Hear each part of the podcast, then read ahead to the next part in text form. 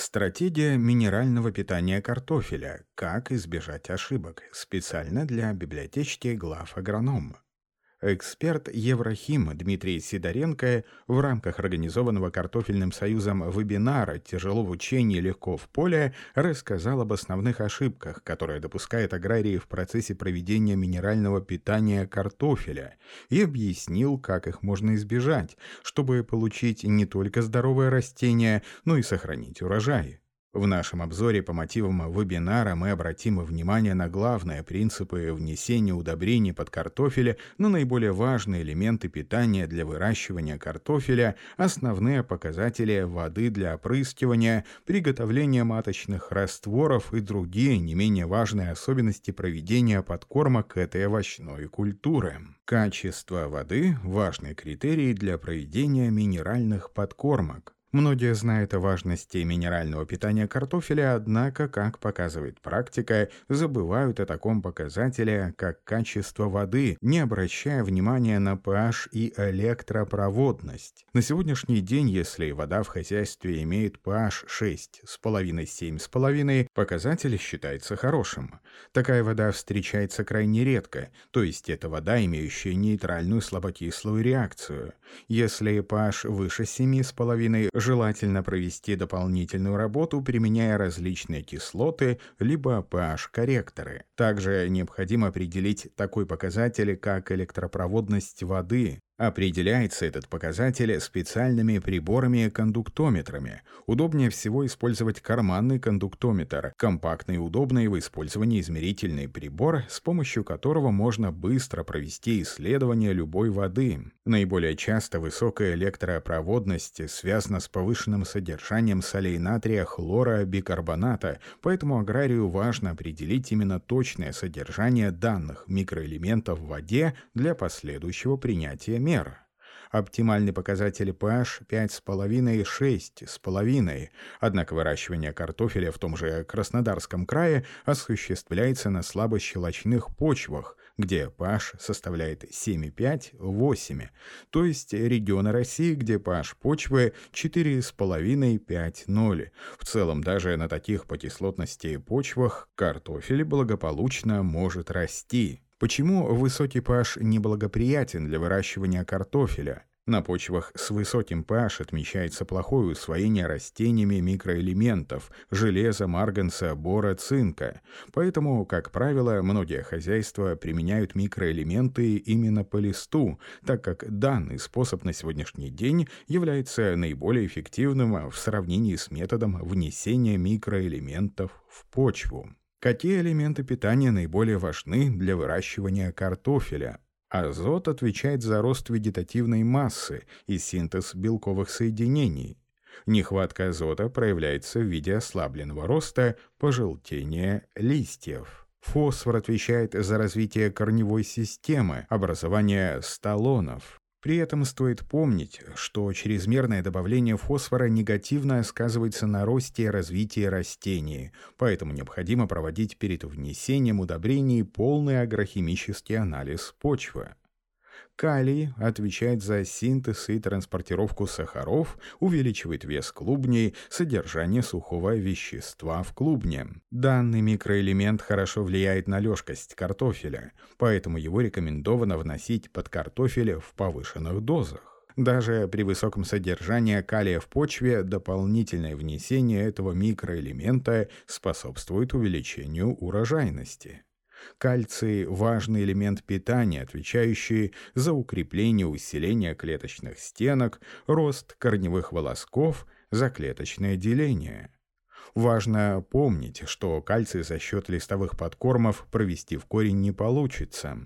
Кальций, содержащий удобрение, вносится только в почву. Кальций в клубень попадает только через корневые волоски, формирующиеся на клубеньках. Ошибки при проведении листовых подкормок. Категорически запрещено смешивать в одной баковой смеси кальций и серосодержащие смеси. При приготовлении маточного раствора для проведения листовой подкормки растений смешивать кальциевую селитру, хлорид кальция, сульфат магния, сульфат калия вместе нельзя. Также не рекомендуется растворять более 10 кг удобрений в 100 литрах воды в полевых условиях. Разные виды сухих удобрений имеют свой предел растворимости. К примеру, сульфат калия можно растворить максимум 10 кг в 100 литрах даже теплой воды, а моноаммоний фосфат 300-400 граммов на 10 литров. Процент растворимости у каждого удобрения свой. Нитрат магния, хлорид кальция – легкорастворимые удобрения. Поэтому тот же 1 кг хлорид кальция без проблем растворяется в 1 литре воды. Как избежать ожогов листьев при проведении подкормок? Очень часто аграрии сталкиваются с такой проблемой, как ожоги листьев на картофеле. Они появляются не только как следствие применения средств защиты растений, а также как результат внесения листовых подкормок. Ожоги могут спровоцировать азотные удобрения, к примеру, карбамид, и специальное водорастворимое удобрение, в том числе импортное, которое, по сути, разработаны для листовых подкормок. Поэтому важно аккуратно работать с листовыми подкормками, особенно при высоких температурах. По возможности лучше отложить обработки на вечернее время, либо раннее утро, либо снизить концентрацию состава во избежание подобных проблем на растениях. Еще одна очевидная ошибка при внесении удобрений – плохо промытый опрыскиватель. В ходе одного из практических примеров, представленных на вебинаре, говорилось о том, что до того, как использовать технику на поле с подсолнечником для внесения микроэлементов, опрыскиватель использовался для обработки карбамидом озимой пшеницы. Хозяйство не предприняло меры по тщательному очищению системы от остатков карбамида, который плохо растворился и остался на дне оборудования. После добавления воды и микроэлементов началась характерная реакция. Итогом такой обработки стало повреждение растений подсолнечника на всем поле. Важно проводить промывку опрыскивателя после каждой обработки, особенно если речь идет о предшествующих гербицидных обработках. Диагностика почвы – важный предшественник минерального питания. Перед выполнением подкормок и расчета доз внесения удобрений необходимо хотя бы 1 раз в год проводить агрохимический анализ почвы, особенно если речь идет о выращивании овощных культур. Благодаря полученным данным по анализу почвы хозяйство сможет скорректировать дозы внесения удобрений. Также возможно проведение визуальной диагностики. Но здесь нужно помнить, если на растениях уже визуально видны симптомы нехватки питания, хлорозы, пожелтения листьев, принимать какие-либо меры по улучшению питания почвы уже поздно. Как проверить, каких элементов на картофеле не хватает? Азот, фосфор, калий, магний определяются только по нижним взрослым листьям. Остальные элементы питания можно определить по новым молодым побегам. Желтизна на молодых листьях указывает на нехватку железа.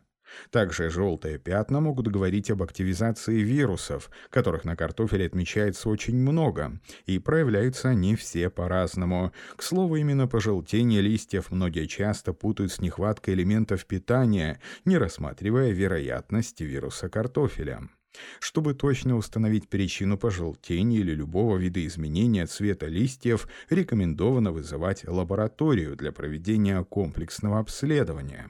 Желтые пятна на листьях могут быть причиной последствия гербицидов. Эксперт в качестве примера рассмотрел пожелтение листьев сои, однако, как он отметил, такая же проблема характерна и для картофеля.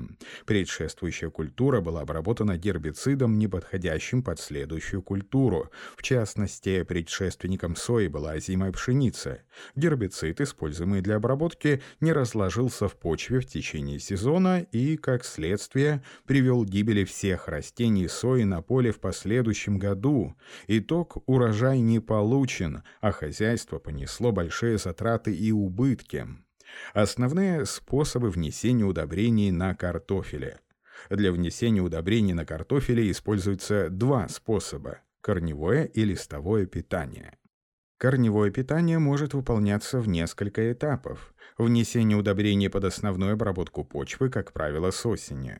Внесение при посадке, если сажалки оборудованы специальными устройствами для внесения гранулированных жидких удобрений. Подкормки по вегетации можно проводить с помощью азотных удобрений либо через систему фергитации. Это может быть либо капельный, либо верхний полив. Сейчас очень часто через верхний полив вносят водорастворимые удобрения. Это КАС-32, фосфорные удобрения, иногда добавляют кислоты, либо микроэлементы. Второй способ – листовое питание. Проводится только водорастворимыми удобрениями. Это могут быть удобрения как сухие, так и жидкие. Практическое применение удобрений для минерального питания картофеля. В качестве примера эксперт в ходе вебинара продемонстрировал применение удобрений в хозяйстве Краснодарского края, где был заложен производственный опыт на сорте картофеля «Коломбо» на орошении. Изначальное хозяйство с осени внесло специальную тукосмесь с высоким содержанием калия. Далее для поддержания уровня серы внесли удобрение сульфат аммония. Весной при посадке использовали гранулированное удобрение «Аврора». Вносили также перед гребнеобразованием карбамид ЮТЕК в дозе 150 кг на гектар. Карбамид ЮТЕК – это тот же самый карбамид, содержащий 46% азота, но его особенностью является содержание ингибитора уреазы. Уреаза – это фермент, вырабатываемый микроорганизмами в почве и способствующий превращению мядной формы азота в аммонийную, а затем уже в нитратную. Однако в процессе преобразования амидной формы в аммонийную образуется аммиак, который испаряется. Как раз содержащийся в составе ингибитор уреазы способствует тому, что амидная форма очень медленно переходит в аммонийную. Таким образом, снижаются газообразные потери аммиака. Эксперт отмечает, что можно применять как карбамид ЮТЕК, так и КАС-32. Особой разницы нет. Как повысить кальций в почве? На кислых почвах помогает именно известкование, особенно если pH меньше 5,5, дополнительное внесение извести повысит содержание кальция. Высокое содержание извести в почве может спровоцировать развитие на клубнях парши. Недостаточное усвоение кальция отмечается именно на кислых почвах. Эксперты рекомендуют при посадке или перед гребнеобразованием вносить гранулированное удобрение нитрат кальция, кальциевая селитра. Важно, чтобы кальций был доступен в начальный период вегетации, когда идет активное клеточное деление и активное образование клубеньков. Подвижность основных элементов питания в растениях картофеля. Самым мобильным элементом питания картофеля является азот, на который растения реагируют очень быстро. На доступность фосфора сильно влияет температура почвы. Нехватка серы проявляется не на старых, а на молодых листьях. Преобладающая светло-зеленая краска как раз указывает на нехватку в почве серы. Важно понимать, что все микроэлементы питания должны идти по принципу снизу вверх. Поэтому основные элементы питания необходимо давать через почвенные подкормки. Листовые подкормки не заменяют основное корневое питание. Они могут только скорректировать количество микроэлементов, повысить устойчивость к заболеваниям, но не более того. Обратите внимание, при использовании водорастворимых удобрений важно придерживаться правильной концентрации, которая должна быть не выше 1-2%, то есть на 100 литров воды следует добавлять не более 2 кг удобрений. Только в таком случае можно избежать ожогов на листьях. Борс, содержащие препараты, сроки и особенности внесения. При очевидной нехватке в почве бора либо на сильно-щелочных почвах рекомендовано вносить препараты, содержащие этот микроэлемент. Самое простое – борная кислота, которая хорошо и эффективно работает как через лист, так и через корень. Дозировка борной кислоты составляет 0,5 кг на гектар. Вносить борную кислоту нужно заранее, то есть добавлять в начале клубнеобразования. Нехватка бора способствует растрескиванию клубней. Можно использовать кальциевую селитру с дополнительным добавлением бора. Но, как показывает практика, лучше всего использовать и кальций, и бор вместе. Вдвоем они работают намного эффективнее. Внесение калия и магния под картофель весной или осенью. Период внесения калия полностью зависит от типа почвы. На легких почвах хлористые калии рекомендовано вносить ранней весной, и на тяжелых удобрения с хлористым калием вносятся в большей своей пропорции осенью. Это необходимо для того, чтобы хлор частично успел вымыться из почвы. Магний следует вносить заранее. Магний является важным микроэлементом для развития картофеля. Его вынос достаточно высокий. Из 50 тонн с гектара выносится около 30 килограммов магния. Текст начитал диктор Михаил Воробьев специально для библиотечки Главагронома.